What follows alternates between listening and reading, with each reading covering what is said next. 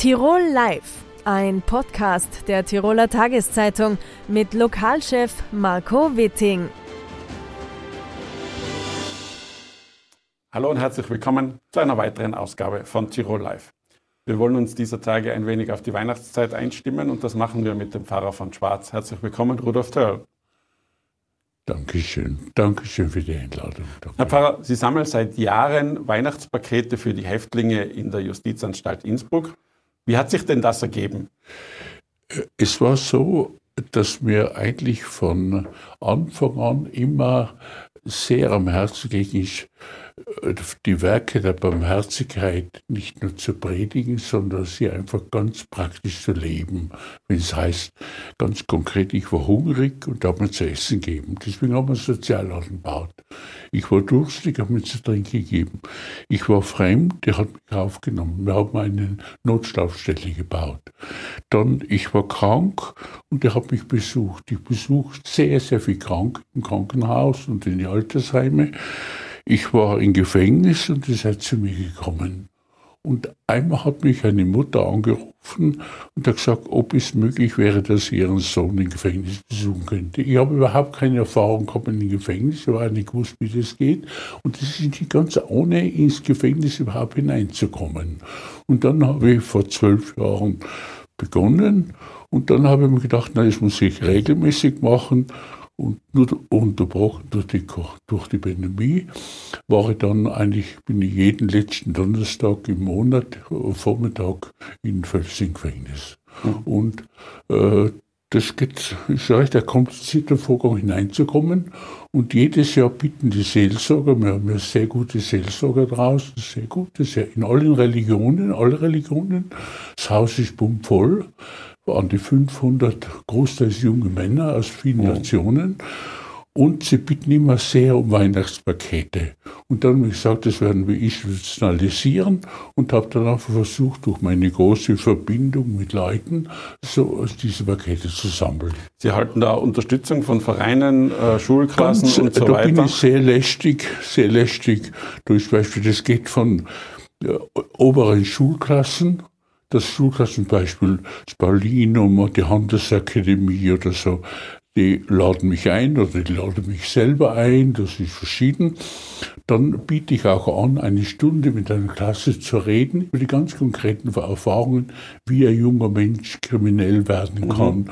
wie es drinnen zugeht im Gefängnis, wie man herauskommt wieder und so. Das wird besprochen und dann sage ich immer, ob sie bereit sind, ein Paket zu, zu füllen. Das geht über die Moschee. Die Moschee tut gut mit. Dann mhm. die, die, die Sozialabteilung der Gemeinde, unsere Bürgermeisterin ist uns sehr gewogen. Mhm. Also wir machen das über viele Einzelfamilien, ganz verschiedene Personen. Können Sie vielleicht noch ganz kurz erklären, was landet denn in diesen Paketen? Sie sind oft so Schuh, Schuhschachteln, wie ich weiß. Wir haben wir haben das ganz raffiniert gemacht. Ich habe eine, eine, eine Person, die sammelt das ganze Jahr solide Schuhschachteln. Mhm dekoriert sie auf ihre Kosten. Äh, das sind alle gleich groß, stark.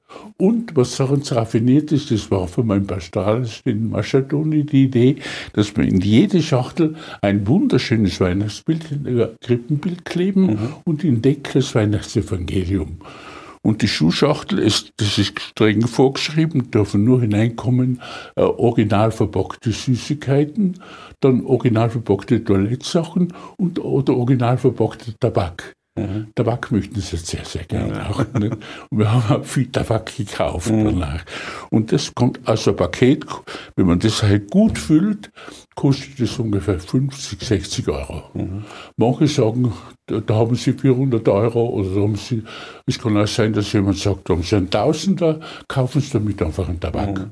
Wie viel, wissen Sie ungefähr, wie viele Pakete Sie da schon zugestellt haben im Laufe der Jahre? Im Schnitt so in letzter Zeit immer so zwischen 200 und 300. Mhm. Letztes sind wir 300. Wie sind die äh, Reaktionen der Häftlinge, wenn sie mit den Paketen dann vorbeikommen? Bringen Nein, die Sie die eigentlich selber vorbei? Nein, kommen nicht vorbei. Wir liefern die dann. Das ist auch instant. Das macht ein Bus vom alten Wohnheim. Das wird organisiert. Und dann ist es, meine Stimmung sind verschieden. Ist, manche Gefangene sagen, sie freuen sich einfach so, es tun ja andere Pfarrer auch mit, mhm. auch andere Institutionen. Sie freuen sich sehr auf ein Paket, das wird im Heiligen Abend dann von den Seelsorger und von der Aufsichtsperson verteilt, nicht von mir, mhm. also nicht. Wer ein Backel von Schwarz bekommt, weiß, dass da eine Krippe drinnen ist und das Weihnachtsevangelium drin ist. Und da freut sich, das ist für Sie ganz was Besonderes. Und ich nehme mal an, das ist auch für Sie ein wichtiges Zeichen, dass man auch an die Menschen, die vielleicht auf äh, schräge Bahnen mal geraten sind, durchaus nicht vergisst zur Weihnachtszeit. Da sind, äh, da sind die Reaktionen sehr verschieden. Mhm. Es gibt manche, sagen selbstverständlich, es sagen manche, na, einem, der wirklich Unrecht an hat, der vielleicht Kinder missbraucht hat oder das, da, da gebe ich nichts. Und dann habe ich immer drei Argumente, drei Argumente, dass ich sage, woher habe ich das Recht, eine fantastische Mutter gehabt zu haben oder du, der mich so anspricht? Und wo, woher hat der andere das Pech, so eine familiäre Situation rein mhm. zu haben? Das Zweite sage ich, wenn du selber Kinder hast, renne so gescheit, renne so gescheit, warte ein bisschen, was mit deinen Kindern oder Enkelkindern passiert. Und das Dritte, wenn du ein Christ bist, dann bist du nicht nur ein Christ, wenn du Art von Leistungsprozession gehst, sondern wenn du praktisch was tust. Ich war, ich war im Gefängnis, bis zu mir gekommen und da ist mir Backel gebraucht. Mhm. Sie haben zuletzt auch eine Auszeichnung bekommen äh, für Mut in der Architektur. Ähm, was hat es denn damit auf sich? Eigentlich war das für mich eigentlich ein bisschen eine erheiternde, es war für mich eine Überraschung. Mhm. Wir haben, äh, ich habe ihn jahrelang, ich wollte mal Architekt werden. Äh, heute bin ich Überleberpfarrer. Mhm. Äh, Sie sind schon sehr lange Pfarrer, das muss man ja, dazu sagen. Ja, bald 60 Jahre. Ja. Und äh, es war so, ich habe doch damals schon vor 37 Jahren einen Auftrag bekommen, die Barbara-Kirche zu bauen und habe mich damals sehr viel mit Architektur befasst. Schon in der Theologie, mit Batemuck, hat es einen Batemuck gegeben, der sehr viel darüber geredet hat. Dann habe ich mir sehr viele Kirchen angeschaut und der Bischof Paulus hat mir einen Auftrag gegeben, in Schwarzer Ost eine Kirche zu bauen. Und das war eine große Herausforderung. Mit Architekten Margareta Peter, eine große Herausforderung. Und da ist Interesse dran gewachsen. Ich habe dann später, es war mir immer Anliegen, dass in die Altersheime, im Krankenhaus schöne Kapellen gemacht werden. Und wir haben im, im Alter Knappmanger eine Wund mit einem Architekten, sehr guter Mann, der Markus Ilmer, Architekt, der Theologie studiert hat und Architektur und Kunstgeschichte. Mit dem haben wir eine wunderbare Kapelle schon da gemacht. Und jetzt bauen wir eine in, in Weidach. Weidach. Aber der wunderschöne Raum. Das, zu, zu, der, zu, der, zu der Kapelle in Weidach wollte ich noch kommen. Da sitzen Sie nämlich als Pfarrer dann in, sozusagen in der Mitte und rundherum sind nein, Ihre Schäfchen. Nein, nein, nein, nein. Äh, es war sicher immer ganz, das war eine große Debatte bei der Kapelle. Erstens war es ganz, ist es ganz schwierig heute überhaupt einen Raum zu bekommen, einen respektiven Raum zu bekommen. Da könnte die Diözese vielleicht durch manches überlegen.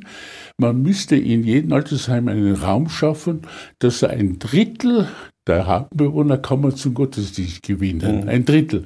Für die muss ursprünglich ein Raum geschaffen werden und dann erst ein Erweiterungsraum. Und das ist uns gelungen immer wieder. Jetzt 70 Quadratmeter. Mhm. Da hat mir der Altbürgermeister Lindner sehr geholfen. Sehr, das war immer ein großes Anliegen, dass da ein Raum kommt und wir machen einen fantastischen Raum. Und was ist das Konzept dahinter? Das Konzept ist, das, das war eine lange Diskussion. Da waren die Meinungen sehr verschieden. Die alte Diskussion ist immer Altar vorne, Leute hinten.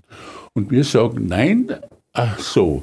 Äh, kreisförmig? Der, der kreisförmig, kreisförmig, der Altar ist ist in der Mitte und die Leute sitzen rundherum und der Priester sitzt irgendwo auch in diesem Kreis. Er sitzt nicht vorne, sondern in den Kreis der Leute. Okay, also nicht in der Mitte, sondern Sie sitzen in, in, in, halt da. inmitten da. In ich sitze im Kreis der Leute. Mhm. Ähm, wir haben es schon angesprochen, Sie sind jetzt schon fast 60 Jahre Pfarrer. Ja. ja. Ähm, haben Sie schon mal ans Aufhören gedacht? Äh, das fragen Sie mich. könnten, Sie könnten ja schon in Pension gehen. Na, was heißt, die Bestimmung ist es so. Mit, äh, in der Kirche ist es so. Mit 65 kann man gehen, mit 75 soll man gehen und ab, ab, ab, ab 75 soll man sich alle zwei, drei Jahre Spickerl holen oder den TÜV holen. Und, Das haben Sie sich schon ein paar Mal den, geholt. nein, den holt man nicht, das vergesse ich immer. Dann schicken Sie mir jemanden, der, der ein bisschen kontrolliert, ob ich noch halbwegs bei Verstand bin. Und momentane Situation ist so, diese, also ganze Pfarre zu übernehmen, wird nicht ganz leicht sein. Mhm. Wird nicht leicht sein. Und ich bin da einfach bis ins Letzte mit dieser Pfarre verheiratet. Nicht? Mhm. Bis in jeden Gegenstand und dann nimmt man schwer Abschied. Mhm. Ich nehme mal an, Sie haben rund um die Weihnachtszeit sehr viele Termine. Ja. Ähm, wie, wie stressig ist das für einen Pfarrer? Es ist so, ich habe ich hab ja ein Team von, inneres Team von sechs Leuten, ein inneres Team. Und um dieses Team sind dann wieder an die 200 bis 300 Ehrenamtliche. Das ist eine ganze Gruppe. Mein engstes Team ist alles verhe sind alle verheiratet, alle Familie. Da spiele ich zu Weihnachten natürlich, aber ich, ich habe sehr viel Arbeit. Ich habe heute zum Beispiel die 70. Beerdigung dieses Jahres heute. Ich habe die Tage sehr viel mit Sterbenden zu tun, durchs Krankenhaus, durchs Altersheim sehr viel. Und äh, ich bin eigentlich, ich versuche jeden Tag so drei Stunden in stillen Gebet zu verbringen, drei Stunden ungefähr. Ich denke natürlich auch über das Geld noch und über, über Familien und so. Aber mache die wirklich wieder ganz intensiv drei Stunden. Und dadurch das genügt mache. Und ich bin auch manchmal gerne allein. Mhm. Herr Pfarrer die Frage. Haben Sie sowas wie einen Weihnachtswunsch oder was Sie, was Sie Ihren Gläubigen mitgeben wollen für die kommenden Tage? In meiner Pfarre. Ja. In meiner Pfarre würde ich sehr wünschen, äh, dass sehr, sehr wünschen würde ich, dass uns die Leute treu bleiben, treu bleiben, auch im Gottesdienst und in diesen Beziehungen treu bleiben. Dann würde ich ihnen sehr viel wünschen, den Leuten den Frieden. Wir haben viele Leute, die materielles nicht leicht haben, die es einfach schwer haben. Ich bin nicht in einer reichen Pfarre, ich bin eher in einer ärmeren Pfarre. Ist ein- es wird aber in Schwarz sozial sehr, sehr viel getan für die Leute, also sehr viel. Da wird schon sehr viel schon. Aber wir haben wirklich ärmere Leute und denen wünsche ich einfach ein bisschen in Frieden und ein bisschen Freude. Das ist ein schönes Schlusswort. Herr Pfarrer Teil, vielen herzlichen Dank für das Gespräch. Dankeschön, vielen Dank. Dankeschön. Die Viren fesseln momentan sehr viele Menschen ans Bett. Das hat auch dramatische Folgen für die Uniklinik in Innsbruck. Darüber wollen wir sprechen mit Frau Professor Rosa Bellmann-Weiler, stellvertretende Direktorin der Inneren Medizin. Herzlich willkommen bei uns im Studio. Danke für die Einladung. Frau Professor, ähm, sehr viele Menschen sind momentan krank. Ganz vereinfacht gesagt, woran liegt denn das? Es liegt an der Saison. Einerseits haben wir natürlich die anhaltende Pandemie mit Covid-19. Auf der anderen Seite haben wir jetzt die Grippesaison auch, die heuer früher ist. Wir haben eine starke Grippewelle und wir haben ein hohes Aufkommen von RSV-Virusinfektionen. Das heißt, da kommt momentan ganz viel zusammen, oder? Sehr viel zugleich auch. Ja, Mhm. Ich habe schon gesagt, es hat dramatische Wirk Auswirkungen auch auf Sie in der Klinik. Wie äußert sich das denn? Ähm, ich glaube, Sie müssen schon die ersten Patienten äh, seit einiger Zeit abweisen. Ja, die, besonders dramatisch ist die Situation in der Notfallaufnahme natürlich, wo einfach ein sehr hohes Patientenaufkommen ist, wo wir auf der Bettensuche sind und die Ärzte dort wirklich Übermenschliches leisten und stundenlang Betten suchen. Aber auch für uns auf den Stationen ist die Situation wirklich dramatisch durch Krankenstände, durch Bettensperren, durch Betten, einfach Kapazitäten, die uns fehlen.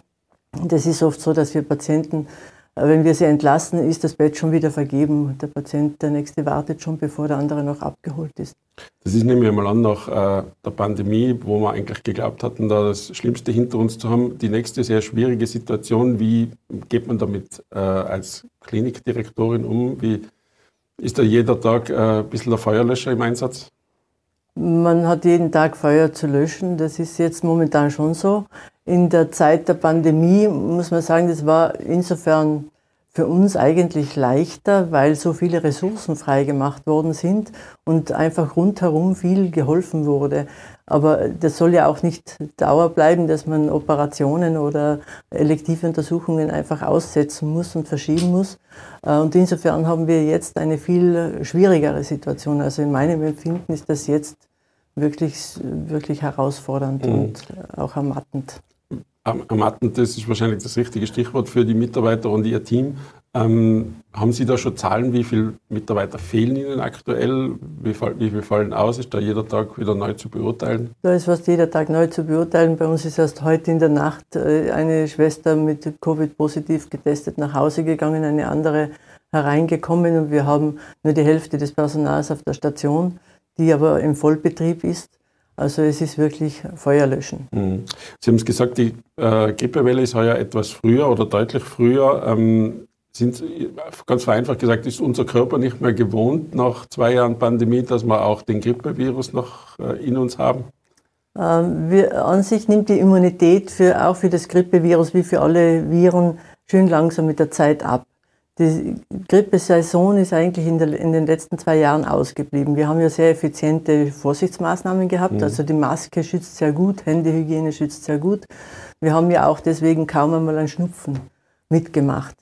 Ähm, dass eine Grippewelle kommt, das kommt so alle paar Jahre. Wir haben ja 16, 17 auch eine starke Grippewelle gehabt und das war ja auch zu erwarten. Wir schauen da immer nach Australien. Äh, Im dortigen Winter war ja heuer auch eine starke Grippewelle. Und die Infektiologinnen haben mir da auch schon gewarnt davor, dass es heuer so kommen könnte, und relativ früh. Sprich, das haben, aber wir haben wenig gelernt aus der, aus der Pandemie, was Handyhygiene, Maske und so weiter äh, betrifft, wenn man krank ist. Na, das glaube ich nicht. Also so einfach kann man das, glaube ich, nicht herunterbrechen. Äh, es ist auch ganz gut, dass manches gelockert worden ist. Das Immunsystem ist ja, ich habe das jetzt neulich in der Neuen Zürcher Zeitung gelesen, die haben das ganz charmant verglichen mit einem Muskel den muss man auch fit halten und trainieren, wenn er gut sein soll. Und so ist es auch mit dem Immunsystem. Wenn wir Vorsichtsmaßnahmen haben und uns auch nicht mehr exponieren, haben wir auch nicht das Training für das Immunsystem.